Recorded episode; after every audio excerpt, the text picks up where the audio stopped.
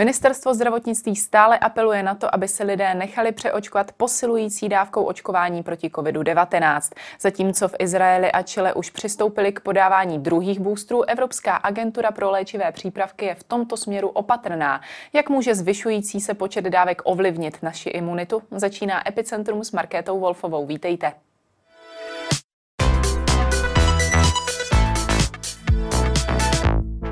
Ve studiu je se mnou vakcinolog Marek Petráš. Dobrý den. Dobrý den.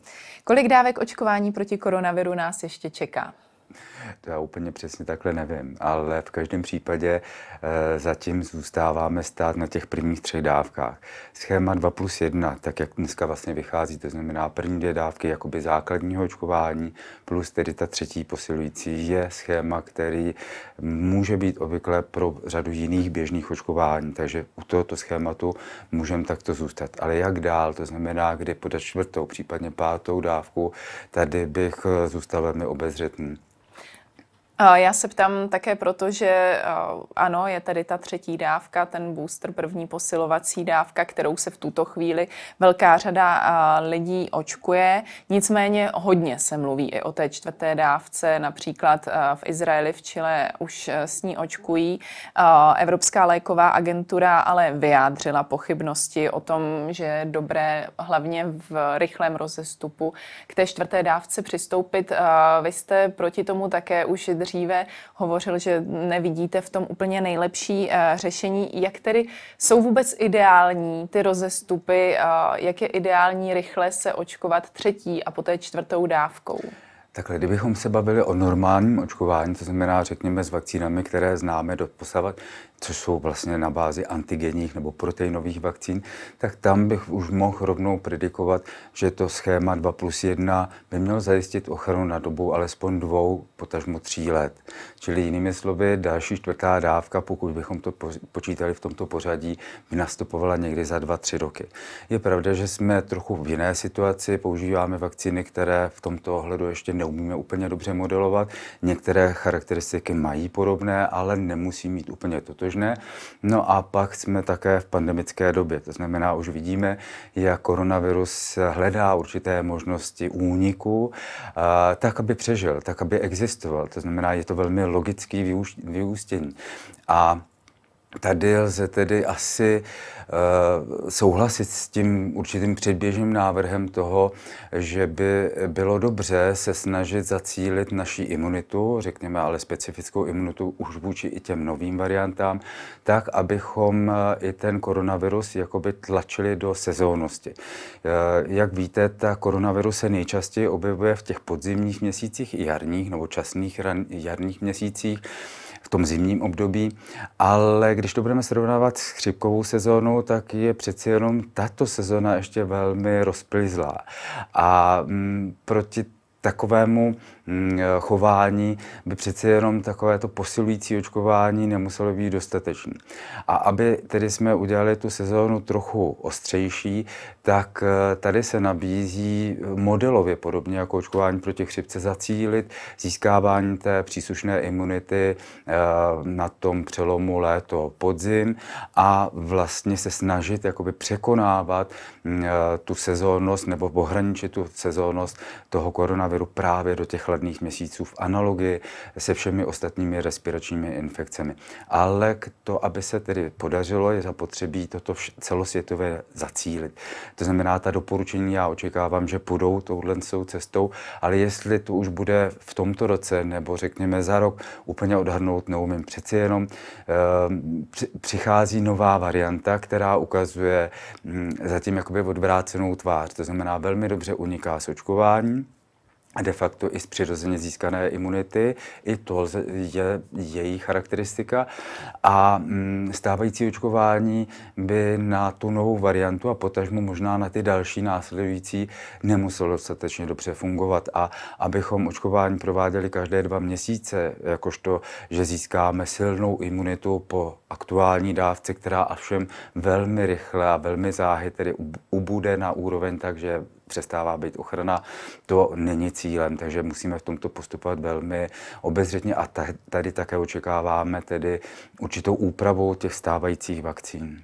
Má tedy ale vůbec smysl v tuto chvíli dojít si na ten booster, když tady máme Omikron, který vypadá, že je hodně imunní vůči současné vakcíně? Mm-hmm. Uh, takhle, já bych u té třetí dávky stále zůstal. Jde o jednu věc. My sice mluvíme o tom, že Omikron válcuje deltu, ale nemáme stoprocentní jistotu.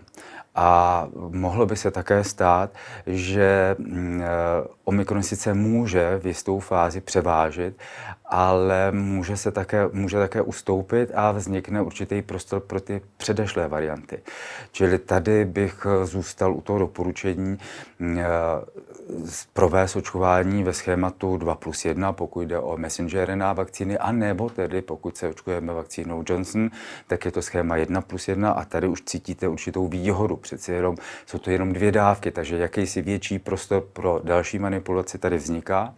No a mm, eh, to schéma tímto způsobem dokončit tak, abychom byli chráněni přeci jenom vůči těm předešlým variantám, které ještě svůj úplný konec neřekly. Takže jde primárně právě o tu ochranu před těmi předchozími variantami, například před tou deltou. Mm-hmm. Tak, jak je to nyní nastaveno, že vlastně pozvánka vám přijde na tu třetí dávku po pěti měsících, vidíte to jako ideální dobu?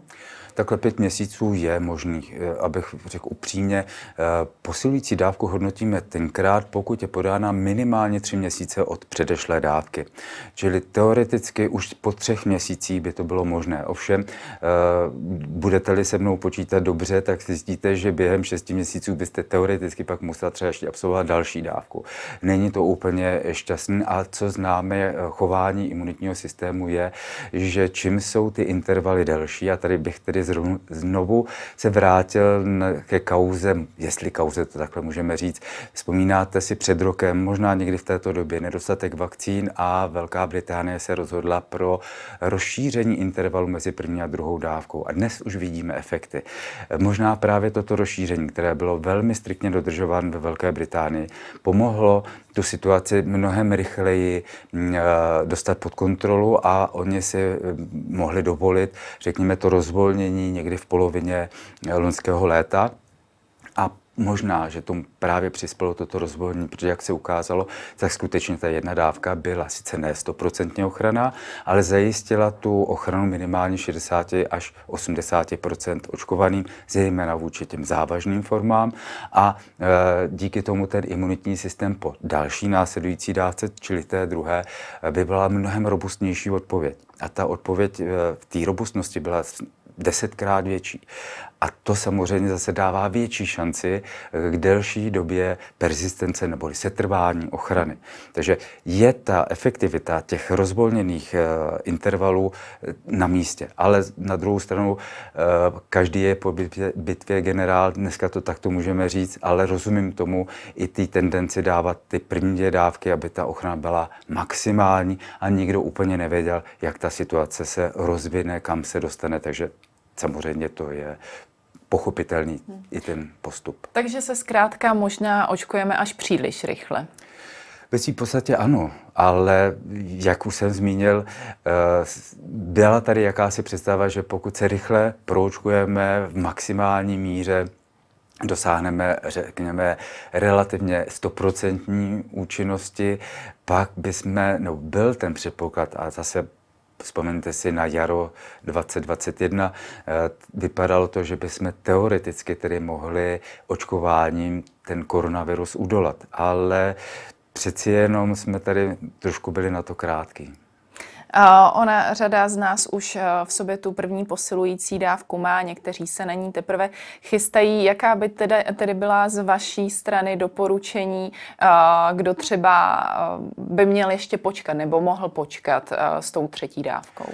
Mm, vzhledem k tomu, že mm, máme velmi rychlá data, eh, která ne úplně vždycky jsou dobře zacíleny na pestrost populace, tak já bych tady zůstal v určité obezřetnosti zejména těch jedinců, kteří prožili COVID a podstoupili dvoudávkové očkování.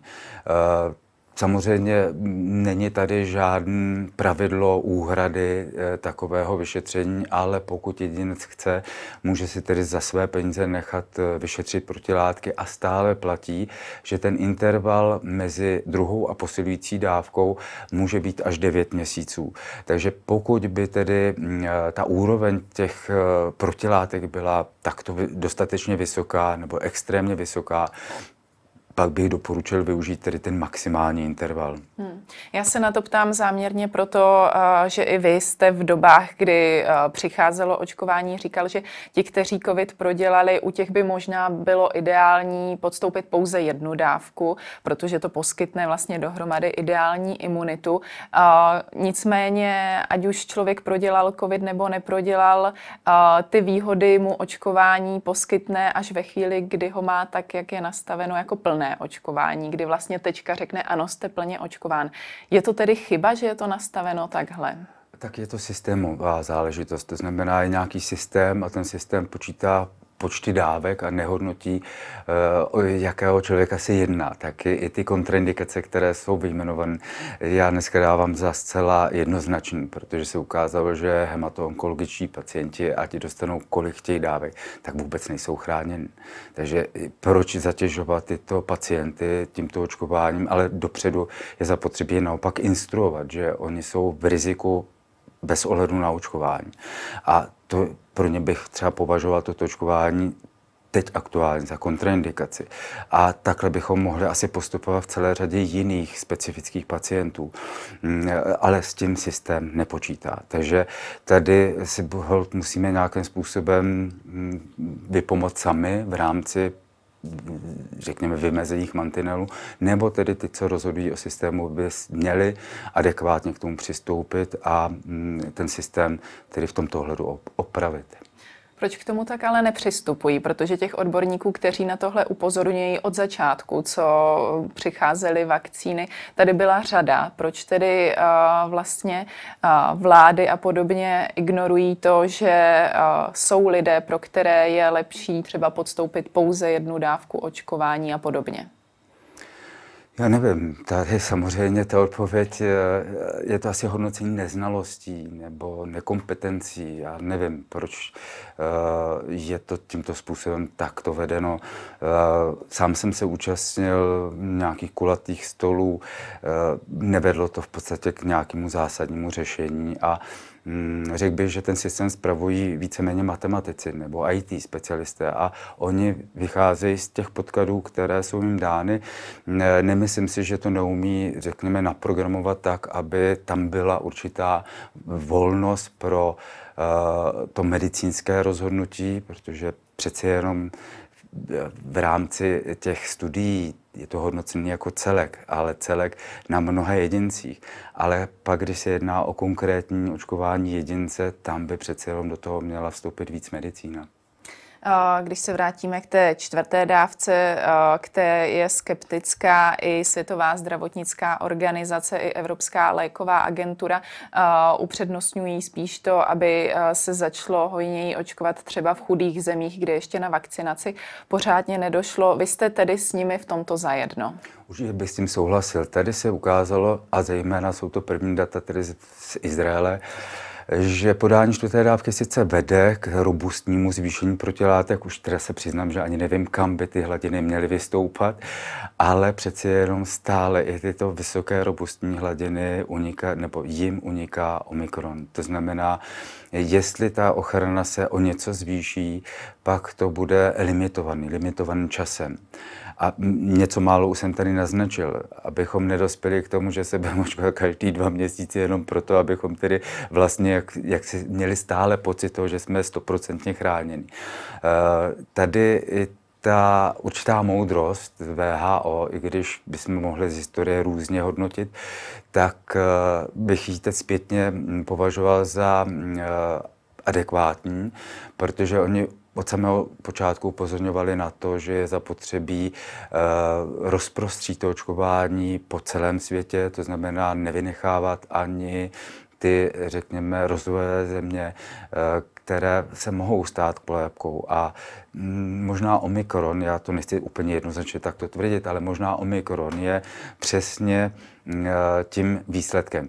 Jestli by Omikron nepřišel, kdybychom tedy měli to plošné nebo celosvětové očkování plošně rozprostřené, to úplně vyloučit nelze. Já si myslím, že Omikron je do jisté míry e, přírodně Eh, vázaný a eh, de facto očekávaný eh, koronavirus. I takto jsme to na samotném počátku hodnotili, že prostě musí se ten koronavirus vyvinout ve formu, která nebude člověku ubližovat, nebo přijmeme ji podobně, jako jsme přijali chřipku nebo chřipkový virus. Ale uh, jestli to mohlo přijít o něco později, nebo teď, to už úplně takto vyloučit nelze právě třeba v důsledku tohoto postoje a tohoto přístupu, celosvětového přístupu. Jak jste zmínil, mnoho odborníků vnímá Omikron jako variantu, která už člověku tolik neubližuje, i když e, je dost nakažlivá. Každopádně dá se tady očekávat ten pomyslný konec pandemie. Už jsem mnohokrát říkal, že si, že si myslím, že to je prototyp takového výsledného koronaviru. Ale já sám očekávám, že ještě podstoupí celou řadu dalších mutací, ale řekněme, v této dráze. To znamená, bude se zvyšovat jeho infekčnost, naopak snižovat jeho virulence abych tady správně řekl, virulence je parametr, kterým hodnotíme nebezpečnost toho viru. Nic jiného, ne žádná patogenita, to jsou úplně jiné jevy. Takže já tady opravdu některé ty terminologické nepřesnosti. A e, myslím si, že jsem poměrně taky dost ve shodě s VHO, které se taky nedávno vyjádřilo v tom smyslu, že stále zapotřebí zůstat obezřetný, protože tento koronavirus, Omikron, ještě nemusí říct to poslední slovo. To, že ta méně zákeřná varianta přišla, čeho je to výsledkem? Pomohlo k tomu očkování nebo ta nechvalně proslulá promořenost? Nebo čím to je, že tady v tuhle chvíli máme tu, řekněme, o něco slabší variantu? Já myslím, že tam se pojí několik různých událostí. Která z nich je tou pravdou, to se asi nikdy nedovíme. Ale ty hypotézy by teoreticky to, co známe z obecného chování, eh, řekněme virů jako takový, tak eh, já jsem v létě nebo před létem 2021 eh, nastinoval situace, kdy může se ten koronavirus změnit. Eh, změnit i samozřejmě v neprospěch očkování, ale možná v ten náš prospěch. Tak primárně jsou to jedinci, kteří mají nějaký imunodeficit, zásadní imunodeficit. Ty přispívají k tomu, že ten cirkulující koronavirus může dostat nové znaky, eh, protože mm, nepřekonává tak zásadní silnou imunitu toho jedince, takže se přizpůsobuje a může to být potom právě ve prospěch té infekčnosti. A zdá se i podle toho těch prvních odhadů z Jihoafrické republiky či Botswany, že možná, že to skutečně došlo k dík vývoji toho omikronu právě v důsledku toho, že byl nakažen někdo s HIV pozitivitou a což jsou ty jedinci, kteří mají sníženou imunitu a mohlo dojít k takovému vývoji takovéhoto koronaviru. Další věc je, mm, že stále musíme být ostřetý v jedné věci. Taky jsem mnohokrát na to upozorňoval, to je mezidruhový hostitel. Koronavirus byl, se vyvinul eh, ze, ze zvířecího viru. Dneska můžeme mluvit o tom, že je tak napůl lidský, ještě možná se znaky zvířecího koronaviru. A stále tedy existuje eh, riziko, že se může vrátit zpátky do zvířecí říše, tam se může dílčím způsobem zase změnit, ale pozor, tentokrát může získat ne tu infekčnost, ale naopak tu virulenci. To znamená, může se stát znovu nebezpečnou formu. Sníží se jeho infekčnost, ale o to tedy více bude, mm, řekněme, devastující pro člověka. A můžeme se proti tomu nějak dopředu bránit, aby se tohle stalo? Eh, to základní je kontinuální sledování. Jakmile se objeví nějaký signály, známky, mm, nepodceňoval bych je a příslušně, eh, řekněme, zesílil to sledování a případně přijal i nějaký dílčí opatření. Pokud vzpomínáte si rok 2020, eh, byl pozorovaný, jak koronavirus přešel v těch norkových farmách na zvířata a nakonec se ukázalo, že se vrátil zpátky na člověka. To už je ten první signál, že to umí. Proto je zapotřebí stále tedy sledovat, mm, jestli nepřechází tedy ještě, řekněme, na zvířata, mm, ať už tedy ty naše miláčky, kteří s námi, s námi žijí, anebo tedy, řekněme, domácí zvířata, a nebo i divoká, například v zoologických zahradách. I to jsou všechno jakýsi přísliby, i možná volně žijící zvířata. I tam se ukázalo, že skutečně ty eh, koronaviry, zejména ta varianta alfa, přeskočila, myslím si, že to byly soby eh, v Americe a ukázalo se, že i zpětně jsou schopní infikovat člověka. Zatím tedy bez zásadní změny. A e, toto je zapotřebí nějakým způsobem monitorovat. Pokud by došlo k něčemu v tomto hledu závažného, je zapotřebí tedy přijmout určitá opatření tak, abychom ten přenos a to šíření ze zvířecí říše zabránili. Zmiňoval jste, že současná varianta Omikron je velmi imunní vůči současným vakcínám, ale vyvíjejí se nové typy vakcín proteinové, které by měly být právě účinnější na ty novější varianty.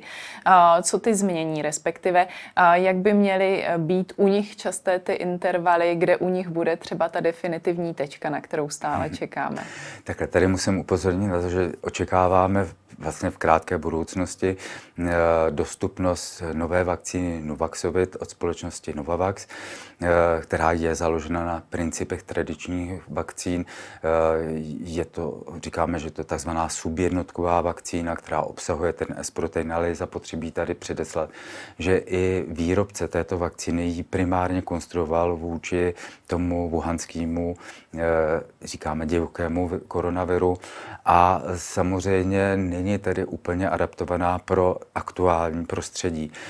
Jaký svůj, jakou svoji roli může sehrát v dnešní situaci, neumím vůbec si mm, z toho vyvodit, protože mm, lze očekávat, že e, zesílí sice imunitu, čili nějakou imunitní odpověď, ale jestli bude dostatečná pro překonávání omikronu, úplně bych to neočekával, ale můžu se mílit, to samozřejmě uvidíme. E, otázkou je e, jiná věc. Ono, když se měl Pfizer rozhodnout pro aktualizaci své vakcíny, vždy vážil dvě okol, dva okolnosti. My jsme dneska na to téma trošku narazili. E, stále cirkulující delta varianta versus nová omikron. Vy, když uděláte změnu té vakcíny na novou variantu, může se vám stát, že potlačíte novou variantu, ale ta původní vám zůstává.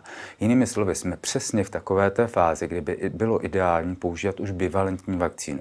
To znamená vakcínu obsahující mm, účinnou látku jak vůči té, té, té původní variantě, tak i vůči té nové variantě ale eh, tady se přiznám, že neumím genetiku messenger RNA vakcín a nejsem si úplně jistý, jestli je možnost eh, jednoduše vytvořit takovou tu bivalentní vakcínu. Omikron eh, v tuhle chvíli asi nakazí řadu lidí, respektive vidíme, že už prudce stoupají ta čísla a řada lidí určitě někde v procesu očkování. Ve chvíli, eh, kdy se člověk chystá jít na jednu z dávek a zjistí, že je pozitivní, jak postupovat potom, jak dlouho čekat právě s tím odkládáním? Zůstal bych u standardního režimu. My jsme od samého počátku zůstali v takovém tom kontextu běžný infekce a očkování, kde se obvykle doporučuje minimálně 14 dní po ukončeném onemocnění, po uzdravení. U koronaviru se všem ukazují ještě další mm, zvláštní atributy, eh, takzvanou jeho persistenci, která u některých jedinců skutečně může persistovat i po dobu několika dalších týdnů. A mm, proto taky hodnocení reinfekce bylo správně zadefinováno nikoli z původních 60 dní, ale na 90 dní. A dokonce se uvažuje o 120 dnech, protože i pravděpodobně po tuto celou dobu může u některých jedinců persistovat, tedy se trvávat a vlastně ho stále tedy jakoby prokazujeme. Takže i z tohoto hlediska bych zůstal u toho, eh, že mm, očkování může takový jedinec naplánovat ideálně ne dříve než tři měsíce po uzdravení a má to i ten druhý efekt. I z obecného očkování víme, že pokud tedy očkování provádíme relativně brzy po té konkrétní Eh, nemoci, kdy se předpokládá, že máte poměrně vysoce nabuzenou imunitu v důsledku toho nemocnění a vy provedete očkování, tak to očkování se takzvaně neutralizuje nebo se eliminuje nedává to, jako nemá smysl v době, kdy, kdy máte mm, bohatou imunitu provádět očkování. Čili i z tohoto hlediska. Jsou tam tedy tyto dva aspekty a mm, eh, rozhodně bych tedy zůstal u toho, že mm, tedy ne dříve než tři měsíce. Může to být i déle, zatím platí to šestiměsíční. Já si myslím, že těch studií, které prokazují, že mm, eh, ta přirozeně získaná imunita si trvává mnohem déle, je vícero. Ale uh, musím přiznat, že jsme aktuálně v nové situaci varianty Omikron, která, jak se ukázalo, je uh, sice méně schopná překonávat tu přirozeně získanou, ale překonává ji mnohem snáze než varianty alfa, beta či delta. V rozhovoru pro rozhlas jste nedávno řekl, že nejste fanda povinného očkování, přesto ho považujete za skvělý nástroj. Co je tedy ten hlavní důvod, eh, proč by podle vás nemělo být povinné očkování cestou? Já se domnívám, je to možná moje naivita, ale já si myslím, že každý si k tomu očkování najde nějaký svůj vztah, ať už to bude brát z hlediska eh, technokratického nebo tak, jak ho vnímám já, že mm, je to skutečně jako velmi prospěšný nástroj, ale každý potřebuje k tomu svůj čas. Navíc i dostatek informací. Je pravda, že jakmile něco nakážete, tak automaticky vám vzniká protireakce a vyhledávání informací, které Mm, ne, jednak nemusí být pravdivé, jsou různě překroucené a mm, zbytečně to mm, v těch lidí nechává jakýsi patos, eh, eh, řekněme, ne, nevhodnosti toho očkování jako takového a ten se špatně překonává. Eh, když necháte tomu tu cestu, a tady se vracím do takového toho dětského očkování, které je vnímáno jako povinné očkování a mnohokrát jsem pediatrům říkal, je lepší, tedy když rodič nechce, tak prostě mu dát jistý čas a ať, ať, ať také rodič může do toho procesu rozhodování vstoupit. A jestli tu cestu k tomu očkování nejde až po roce, tak samozřejmě je tam jisté riziko toho, že soutěží o to, že by to dítě se mohlo nakazit tou příslušnou infekcí. Ale on si za to nese tu svoji zodpovědnost. A ta zodpovědnost, eh, kterou si nese rodič, je, mm, je mnohem cenější. A není to tam manipulace s tím, že to musí províst teď konkrétně v daném věku třech, dvou měsíců a tak dále. A tady já to vnímám velmi podobně.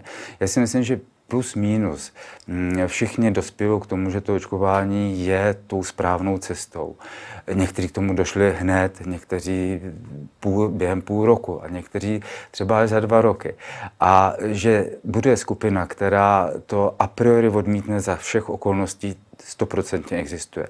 Ale tam se bavíme o 5-10%. To je skupina, kterou bych se vůbec nezabýval. Kvůli ní povinný očkování nemá smysl, protože oni tomu stejně utečou. Ale je pro mě důležitý pracovat, řekněme, z 20-30% populace, která je nerozhodnutá, která eh, třeba možná i nevyhovuje ten daný typ vakcín. Takže je dobře, že teď budou, bude další typ vakcín a může, být, může přitáhnout pozornost i právě eh, někoho z této skupiny. A eh, když to nakážete, tak jak jedinec nemá možnost jakoby úniku, nechce úplně vypadnout eh, z normálního života, protože vy ten život můžete velmi, velmi zúžit, jak vidíme z jiných zemí. A myslím si, že to není úplně mm, eh, ve prospěch, ve prospěch očkování jako takového.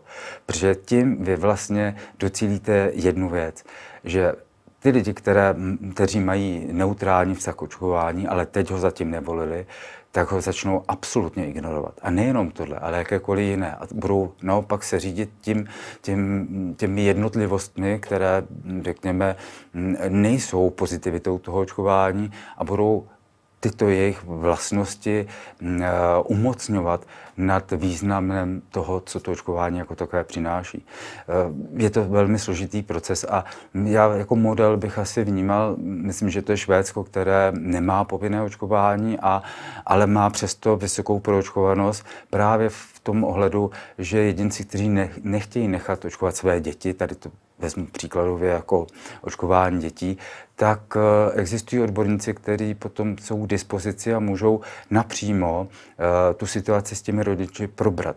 To znamená, oni se můžou ptát na věci, které viděli, slyšeli a můžou je mm, eh, jak si konfrontovat s lidmi, kteří se touto otázkou novou problematikou zabývají. A věřím tomu, že mm, je to pracnější v každém případě, stojí to čas, úsilí, ale efekt je o to větší. Tolik Marek Petráš, díky za vaše odpovědi. Taky děkuju. A to už je pro dnešek všechno. Nezapomeňte nás sledovat opět zítra od 15. hodiny. Na viděnou.